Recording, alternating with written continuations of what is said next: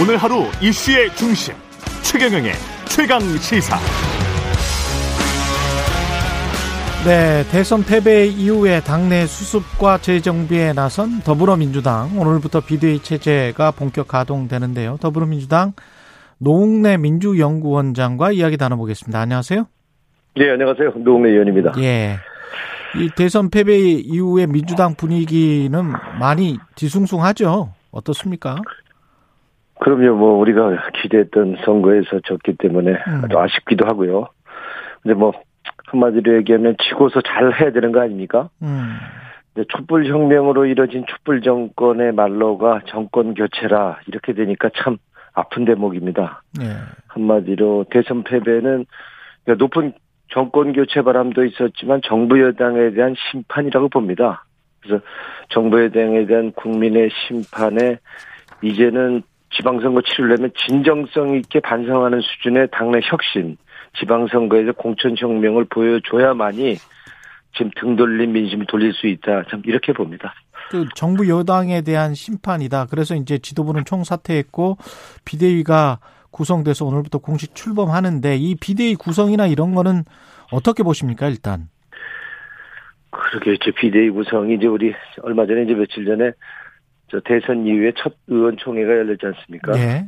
그래서 이제 이제 지선을 치르려면 이제 당의 얼굴이 얼마, 어떻게 국민들이 에서는 정부에 대한 심판을 했다면 음. 당이 지금 어떻게 바뀔 것인지 어떤 어떻게 지금 변화할 것인지가 굉장히 중요한데 그 얼굴이 이제 쇄신의 중심이 될 비대위원장 아니겠습니까? 예. 근데 대선 패배의 그 대표적인 책임자를 할 수 있는 원내대표가 딴 사람들은 전부 총사퇴하고 혼자만 음. 남아서 돌려막기로 하는 거에 대해서 이제 문제 제기가 많았죠. 예. 뭐 누가 해도 뭐 누구 얘기처럼 뭐 메시아가 있냐 그러지만 음. 그렇지만 똑같은 메시아가 없어서 똑같다고 그런다면 새로운 사람으로 국민들한테 새로운 민주당의 모습을 보여줘야만이 우리가 지방선거에서는 국민들한테 다시 도약하거나 재, 재기할 수 있는 평가를 받을 수 있는 거 아니겠습니까? 예. 그런 면에서 막 문제 제기가 있었고요. 음. 이러다가는 또 코앞에 닥친 지방선거 참패할 수 있다는 우려가 많이 터져 나왔죠. 음. 아, 아울러서 이제 우리가 보통 이제 대선 패배하면은 네 책임 내 책임 이런 식의 이제 당내 분열 혼란이 사분오열하는 게 있는데 이건 이렇게 해서는 안 된다. 라고 하는 의견도 이렇게 나왔습니다. 그런데 왜 윤호중 비대위원장으로 가게 된 거죠? 그러게 이제 최고위원회에서 그렇게 결정을 했는데 음. 우리 지금 우리 이제 당이 갖고 있는 이 진영과 패권 정치의 합작물이 아닌가 저는 이렇게 보는 거고요. 예. 서로 이제 좋은 게 좋은 식으로 해서 이렇게 엮은 건데 과연 지금 과연 저렇게 해서 그냥 그 얼굴에 그 얼굴로 다시 음. 저렇게 한 저 비대위로 간다 그런다면 지금 새로운 이제 우리 청년들도 이제 같이 비대위원 넣긴 했지만 그렇죠. 그렇게 한다 그런다면 과연 국민들이 아, 저 민주당이 좀 달라지려고 좀 다, 좀 이제 좀 음. 정신 차렸구나. 제대로 좀 하려고 그러는구나. 그리고 이제 그런 기대를 할 수 있을까 좀 걱정이 많은 거고요. 음. 하여튼 국민들이 거의 똑같은 표수 0.7% 차이의 표수를 줬다는 건 우리도 견제 똑, 똑바로만 제대로 하고 타협할 때 타협하고 또 또 확실하게 확실하게 야당 역할을 또 제대로 건강하게 하면 음. 다시 기회를 주겠다는 분명히 사인을 준 건데 음. 그런 면에서는 어제 많이 지적이 있었습니다. 그렇군요. 그러면은 의원님은 개인적으로는 어떻게 생각하세요? 외부에서 비대위원장을 데리고 와야 된다 또는 당 내에 비주류 의원이 비대위원장이 돼야 된다. 어떻게 보십니까? 뭐 우리 당에도 이렇게 원로급 이런 분도 있으신 거 아닌가요? 예. 그러니까 좀 당에 지금 지금 정치 현장에서 없었던 분도 있으시고요. 음. 네. 그리고 이런 분들이 없 있으니까 그런 분들도 있고 또 외부 인사도 외부 인사 중에 또 정치를 알면서 음. 정치 구조를 알면서도 또 우리 우리의 우리와 뜻을 같이 했던 가치와 철을 같이 했던 분들도 있고 그러니까 예. 얼마든지 당내 사람이건 당외 사람이건 간에 음. 지금 우리 박지원 씨가 이제 공동 비대위원장을 했지 않습니까? 그렇죠. 그런 사람을 같이 끌어들이더라도 음. 좀 당을 아는 새로운 사람들이 해야만이 국민들의 기대가 좀 있는 거 아니겠습니까?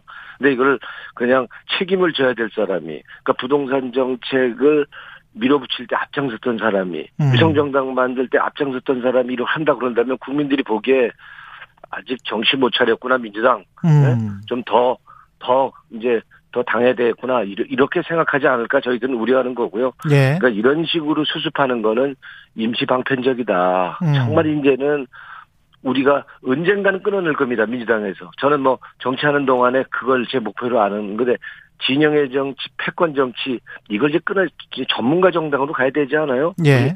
노무현 대통령이 얘기했던 대로 국민의 뜻이 완전히 반영되는 정치 구조 음. 그런 공천 이런 걸 하자는 게 노무현 대통령의 꿈이었다 그런다면 이런 이제 저 우리 우리한테 남긴 노무현 대통령의 유업을 이제는 우리가 자꾸 뒷세대한테 미루지 말고 이제 니들이 해 우리 조금 더 우리 배 따뜻하게 있을게 이런 식이 아닌 정치 구조로 가야 되고 그런 의미에서 이재명 후보는 자기 임기 1년 줄이면서까지도 정치개혁 하겠다고 주장한 거 아닙니까? 예. 책임 총리제 해서 국회에서 총리도 뽑고 음. 그리고 정치개혁해서 다당제 그리고 중대선거고 이번 지방선거부터 하겠다 이렇게 공약했는데 그 공약 이번에 만약에 우리가 이거 안 지킨다고 그런다면 지방선거에서 우리 정말 국민들한테 외면 철저히 받을 거라는 이렇게 봅니다. 선거 막판에서 제기했던 정치 교체는 그대로 해야 된다. 그게 국민의 뜻이다. 이런 말씀이시네요. 정치 교체라는 것이 공약이라는 것이 뭐 음. 당선돼야만이 공약이고 당선 안 되면 공약이 아닐 수는 없, 없죠. 예. 더더군다나 우리가 여당은 뺏겼지만 원내 1당 아닙니까? 172석에. 예. 그렇다면 음. 당연히 우리가 할 수 있는 거죠. 그리고 그거 정치 개혁하지 않은데 만약에 국민의힘이 반대한다. 그렇다면 난 역풍 확실히 불 거다. 그럼 그 그때면 정말 우리 입법 주도권을 갖고 음. 입법 주도권을 갖고 우리가 우려하는 대로 지금 검찰공화국 획이나 민주주의 후퇴에 대한 우려가 국민들이 많은 거 아닙니까? 예. 나중에 그래서 표가 결집됐던 거고요. 음. 그런 걸 지키기 위해서라도 우리는 정치개혁 공약했던 거 음. 순서에 입각해서 확실하게 해내고 음. 지방선거에서 중대선거고 이거 뭐 한다고 그랬으니까 확실히 실천할 때 국민들의 외면을 이제 국민들이 다시 돌아볼 수 있는 그런 여지를 만들어줄 거다 저는 이렇게 봅니다. 전국의 주도권을 어떻게 보면 이제 앞으로 쇄신 경쟁으로 해야 된다 그런 말씀이신 것 같은데 그렇다면 그렇죠. 국민이 원하는 게 그런 거니까요. 예 그렇다면 국민의힘 쪽에서 만약에 오늘 조선일보 보도대로 뭐 김부겸 총리를 유임시키면서 뭐 12월까지 가고 그런 게 이제 어떤 통합의 정치의 상징이 될 수 있고 그러면서 이제 국민의힘은 또 윤석열 당선인은 그걸로 이제 주도권을 가지고 가려고 하는 그런 모양새거든요. 예. 여기에 관한 어떤 민주당의 대처 대응은 어떻게 될까요? 그러면? 뭐 그게 이제 그냥 기사로 나온 거니까 그게 사실 여부는 확인해 봐야 되겠지만 예. 그런 식으로 통합의 정치로 가려고 노력한다. 이제 사람의 문제는 또 다른 거지만 그렇죠. 그리고 김부겸 이제 총리가 어떻게 할지는 또 다른 문제이긴 하지만 그런 음. 식으로 통합의 정치로 가려고 하고 소통하고 협치하려고 하는 정치로 간다 그런다면 우리가 여당 저 국민의힘 정권에 대해서 협조할 건 협조하고 그리고 따질 건 따지고 음. 이렇게 해야 되는 게 맞, 맞다고 봅니다. 그래서 그렇죠. 국민들이 네. 이번에 거의 똑같은 표수를 준 거 아닙니까? 음, 그렇죠. 0.7% 차이니까 이거는 음. 과거에 했던 정치처럼 아무리 목적이 좋다 그래도 밀어붙이는 정치, 음. 일방적으로 밀어붙이는 정치 하지 마라. 좀 더디더라도 이제는 타협하고 대화하는 정치 하라. 이런 뜻이는 담겼다고 보는 거고요. 그게 국민의 명령이다라고 는 봅니다. 그러면 그런 의미에서 인제 시대 정신은 통합의 정치, 예? 음. 그리고 양당 기득권 정치 타파하고 양당이 나눠 먹는 식의 예. 예? 적대적 공생하는 정치, 이제는 타파하는 정치로 이제 가야죠. 음. 예. 그 관련해서 이재명 전 후보가 최전방에 직접 나서야 한다. 비대위원장으로 추천을 하고 추대해야 된다. 김두관 의원이 이야기를 했는데요. 어떻게 보세요?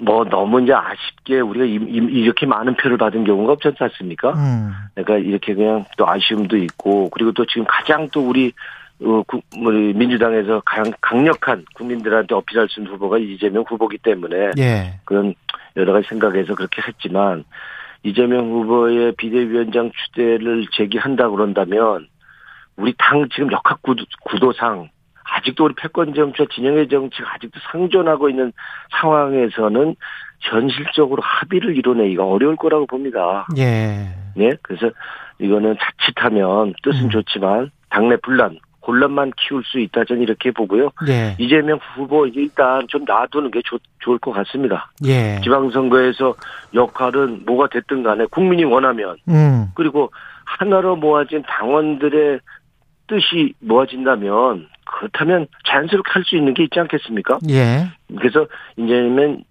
이재명 후보 지금은 좀 성찰의 시간 갖도록 그냥 음. 놔두는 게 그런 게 저걸 당으로 봐도 그 본인을 위해서라도 바람직하다 이렇게 봅니다. 비대위의 구성은 어떻게 생각하세요? 아까 말씀하신 뭐 박지현 씨랄지 김태진, 권지웅, 최입의 배재정, 조홍천, 이소영 의원인데 그렇게 이제 나름대로 저 하려고 그랬던 건데 예. 음, 그러니까 좀 비상 지도부에 우리 외부 청년 인사들이 이렇게 문화가 확 열린 건 의미가 있는 거 아니겠습니까? 음. 하지만 이게 임시방편적으로 우리가 꼭 필요할 때만 이렇게 청년 여성들 이렇게, 이렇게 비대위원으로 한다고 해서 우리 당이 청년 정당으로 되는 건 또 아닌 거죠. 음. 네.